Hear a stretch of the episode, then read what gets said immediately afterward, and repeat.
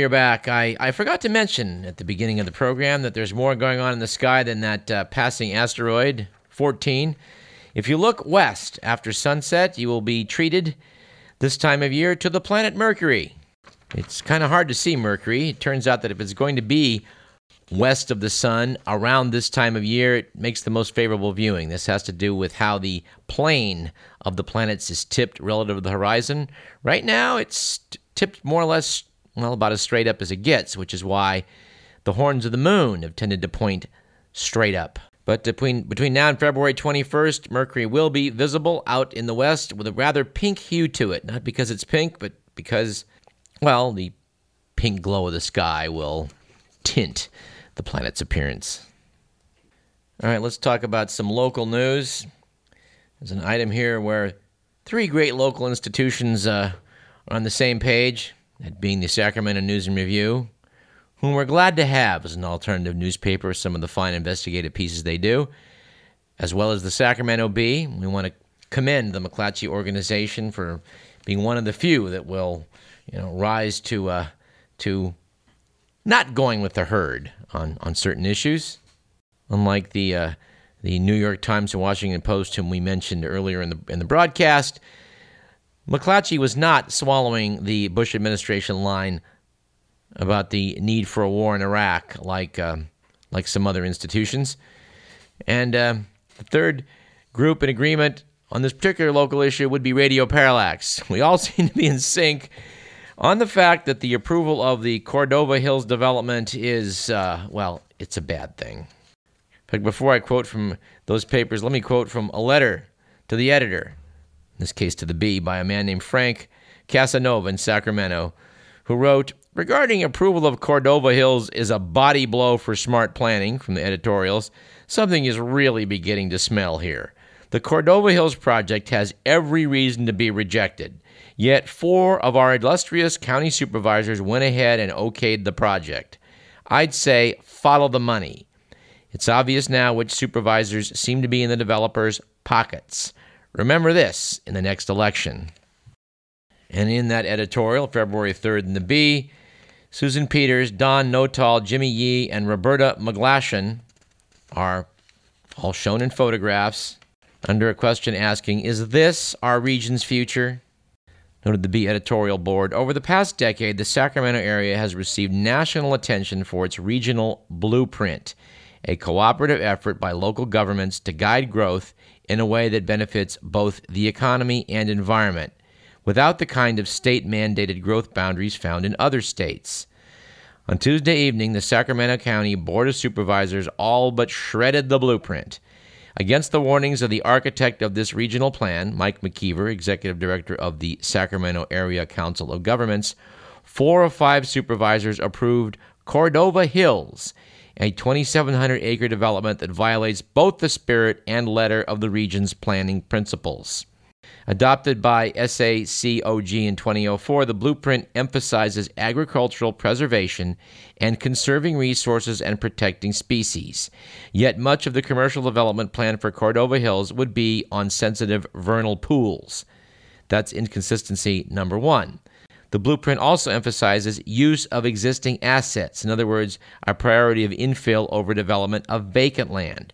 Cordova Hills is a vast expanse of undeveloped ranch land that until last Tuesday sat outside the county's urban policy area.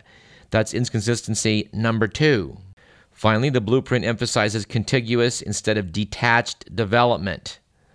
Yet the county approved Cordova Hills ahead of some other proposed projects closer to existing light rail stations and existing job centers. That's inconsistency number three. The Bee notes that there's still a decent chance that Cordova Hills will never be built because developers must get federal permits for destroying habitat. Though I must say, at lunch today, I heard a fairly hair raising story about what a prominent local developer was able to do in chopping down heritage oak trees by cutting a deal with uh, local governments about opening up some other green areas. We're going to try and track that story down.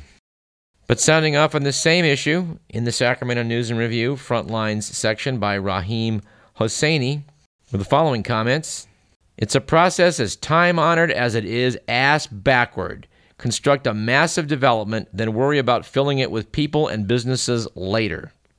The interests behind a nearly 2,700 acre housing and retail development known as Cordova Hills won approval to do just this by baiting elected officials with a promised university they've yet to deliver on. Noted Hosseini, only one supervisor thought this wasn't such a good idea. Citing a glut of residential lots in the area and a glut of vacant retail space, Supervisor Phil Serna told the News and Review he didn't see a need for Cordova Hills especially once the notion of a university became speculative at best.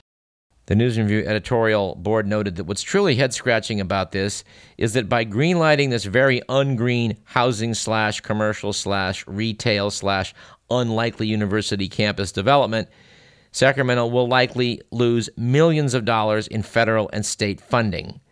This is because in 2008, Senate President Pro Tem Darrell Steinberg and the legislature passed Senate Bill 375, which mandates meaningful greenhouse gas emissions reductions for passenger vehicles in California. If Sacramento doesn't meet benchmark reductions, which will happen according to studies if Cordova Hills is built, then Sacramento is expected to lose buku bucks. The editor said SN&R hopes that Cordova Hills suffers death by lawsuits and then in the future, the aforementioned Board of Supervisors are a hell of a lot smarter about growth in the region. Of course, things could be worse. We could be living in North Korea, which apparently uh, was doing some celebrating this week of the Chinese New Year by blowing off another atomic bomb. And so happens that The Economist magazine has a cover story on the change they hope will come to North Korea. A quote from their editorial board Kim Jong un's grandfather, Kim Il sung, built his post war paradise in the North on a principle of juche, or self reliance, though the Soviet Union greatly helped. At first, the North and South Korean economies matched each other one for one. But starting in the 1970s, the North decayed into inefficiency. The North's huge army hogged resources. Managers and workers stripped state factories bare and flogged anything of value on new black markets. Today, perhaps 200,000 North Koreans remain imprisoned in the gulag. Output per head is 17 times less than in the South. And it's been noted that 20 year old South Koreans stand 2.4 inches higher than North Korean contemporaries, which have been stunted by famine and malnutrition. The Economist does note that uh, in North Korea, watching illegal South Korean and American TV dramas smuggled in from China does happen. They get shared among friends on memory sticks, which they plug into black market computers, some of them made by South Korea's Samsung. Now, we made passing mention some time ago about an article in New Scientist about going to North Korea. I did not have my hands on it then. I do now. This comes from the November 24th edition of New Scientist and talks about the eco catastrophe that is North Korea. The author, Keith Bowers, was part of a trip sponsored by the American Association for the Advancement of Science. Bowers notes that the North Koreans looked around their country and, and came to realize they apparently need some help in resource management. Picture in the magazine shows a desert like terrain Captioned, the North Korean landscape is severely eroded, stripped of trees, and devoid of wildlife. It's an interesting article, and I recommend it. I'm going to quote from it a little bit here. Mr. Bowers notes that uh, their cell phones were confiscated upon arrival, put in a plastic bag for them to collect upon their way back home. They were allowed to keep laptops and cameras, but nothing with a GPS or satellite tracking. Once inside, he noted that access to the internet was all but impossible. To quote from the piece Information on the state of North Korea is hazy. More than 80% of their land is mountainous and once harbored dense deciduous and coniferous forests.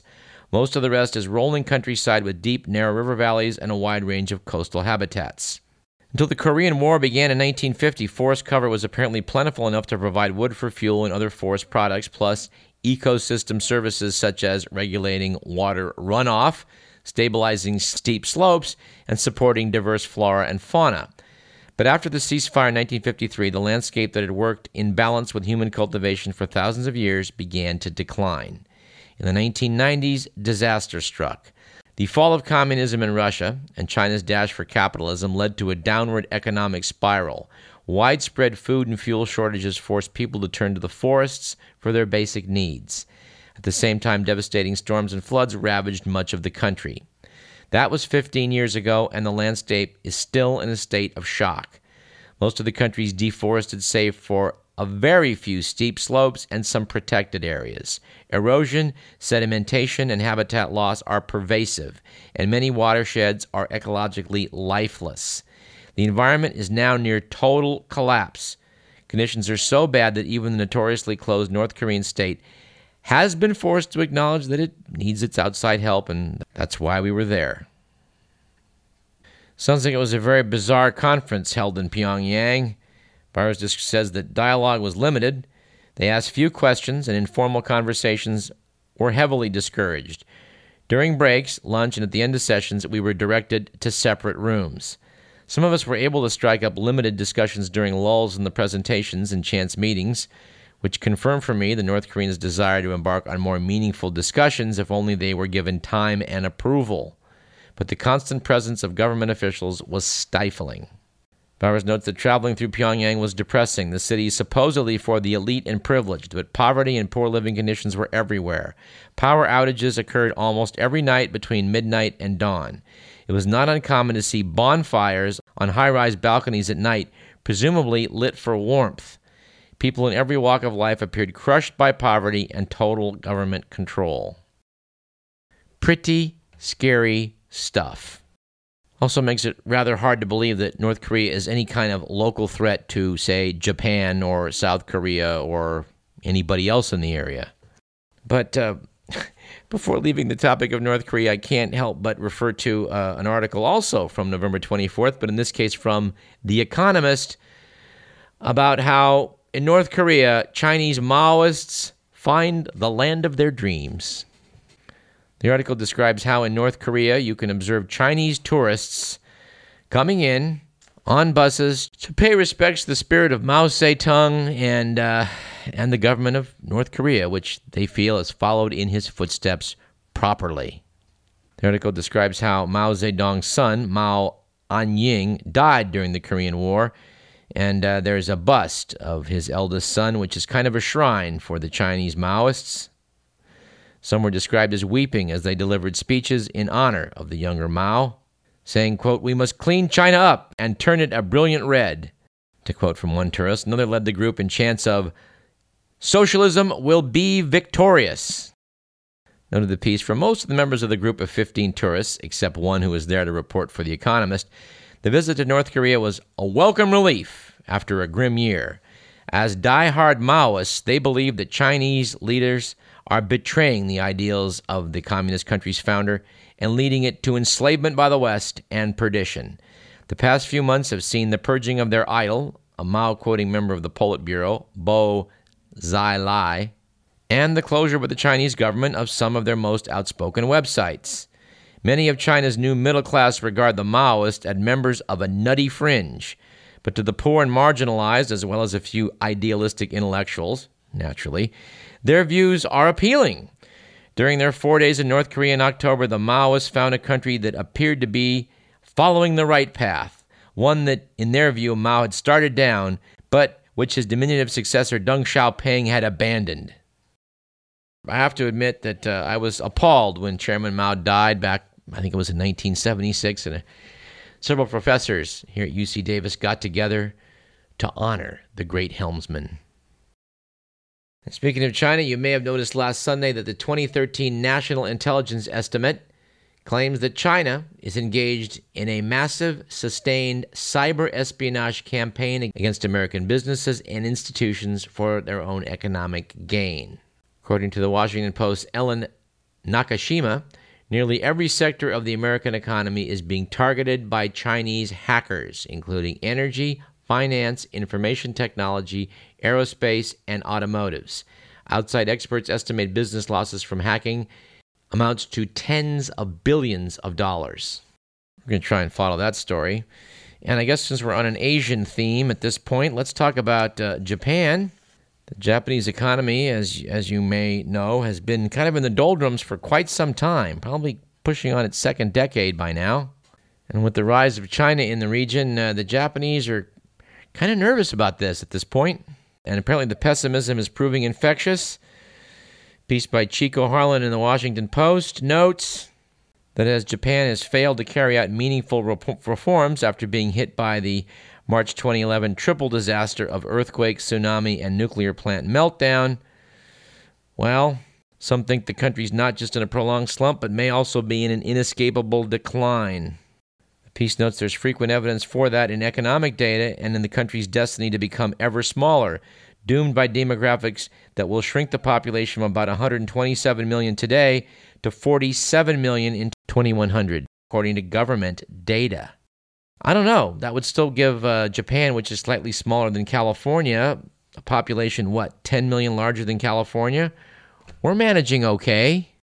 Seems pretty clear to a lot of people that for the Earth to survive, we're going to have to uh, not continue to grow in population. This is going to cause some economic uh, chaos along the way, but probably less than trying to grow the population of the world up to 9 or 10 billion, which is pretty much guaranteed to cause a catastrophe. Of course, if we're hoping for help on this from economists, good luck with that. Although it's far from a perfect metaphor, I do have to say at this point in my life that economists kind of remind me of the wisecrack made about people you hire to be advisors who come in, borrow your watch, tell you what time it is, and then walk off with the watch. Must say that, again, that the older I get, the more I tend to regard the so called science of economics as being analogous to astrology, since all of its modeling and calculation inevitably seem to be based on some harebrained assumptions. But rather than go off on a diatribe about that, I think I'll just say that you know we need to have some new ideas about how to model our economies in the wake of stable populations or even decreased populations. We do know historically that uh, you know good things did come out of population drops. After plagues swept uh, across the world, particularly in Europe, wages went way up because well, people couldn't be treated as serfs like they had been in the past. They actually now had to be paid a decent wage. What a concept. But uh, I, do, I do worry about Japan a little bit, uh, particularly when I see a blurb like this one. I didn't date this piece, but it's a couple months old. But anyway, Dateline Tokyo. A top official hinted Thursday that Japan's newly installed conservative government might seek to revise a two decade old official apology to women forced into sexual slavery during World War II a move that would most likely outrage South Korea and possibly other former victims of Japanese militarism. Speaking a day after the new cabinet was named, Chief Cabinet Secretary Yoshihide Suga, who serves as the government's top spokesman, refused to say clearly whether the new Prime Minister Shinzo Abe would uphold a 1993 apology. Suga said at a news conference that it would be, quote, desirable for experts and historians to study, unquote, the so called Kono Statement, which acknowledged the Imperial Army's involvement in forcing thousands of Asian and Dutch women to provide sex for Japanese soldiers.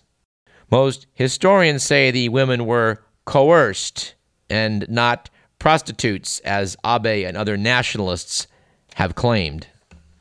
All right, let's bring the discussion back home to America here briefly before the break and talk about the fact that uh, Jerry Brown I just love this piece in the Sacramento Bee. Jerry Brown put on a flannel shirt and traveled up to Colusa to make a pitch for those big water tunnels he wants to build to stick a giant straw in our California Delta to ship yet more water south to Southern California real estate developers. Although that's not, I guess, how Jerry phrased it. But I love this piece by David Siders in the February 7th Bee, noting that uh, after Brown gave a talk, he toured the farm show, sat on a tractor, and announced that he will build a house on family land nearby. Yeah, in Colusa. Even his second cousin's reaction suggested how difficult it may be for Brown to find support among area farmers for his $14 billion plan to build two tunnels to divert water around the Sacramento San Joaquin Delta to the south. Noted the piece appearing at a farm show in a rural, relatively tiny county is indicative of how significant the project is for the governor. Brown apparently said he'll be coming back a lot to make sure that any concerns and objections can be handled. Will Governor Brown, I don't necessarily presume to speak for Colusa Valley farmers, who I'm sure have their own questions of how it is they're going to be helped by sending water south instead of to their farms.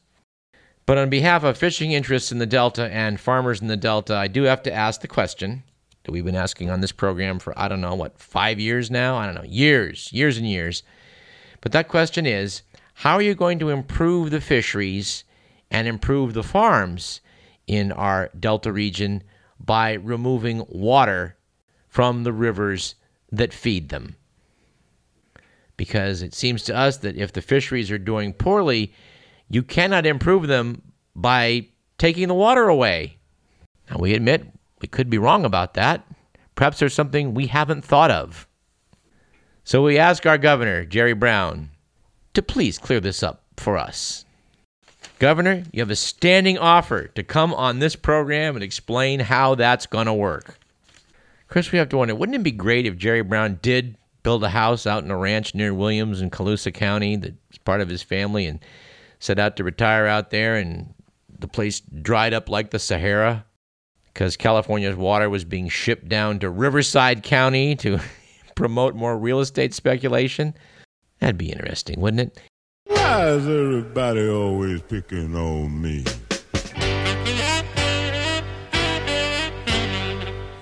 Mr. Millen, we're talking about Jerry Brown, not Charlie Brown. Anyway, we need to take a short break. I'm Douglas Everett. You're listening to Radio Parallax. Stay tuned for segment three. We need to talk about uh, Richard III, among other things.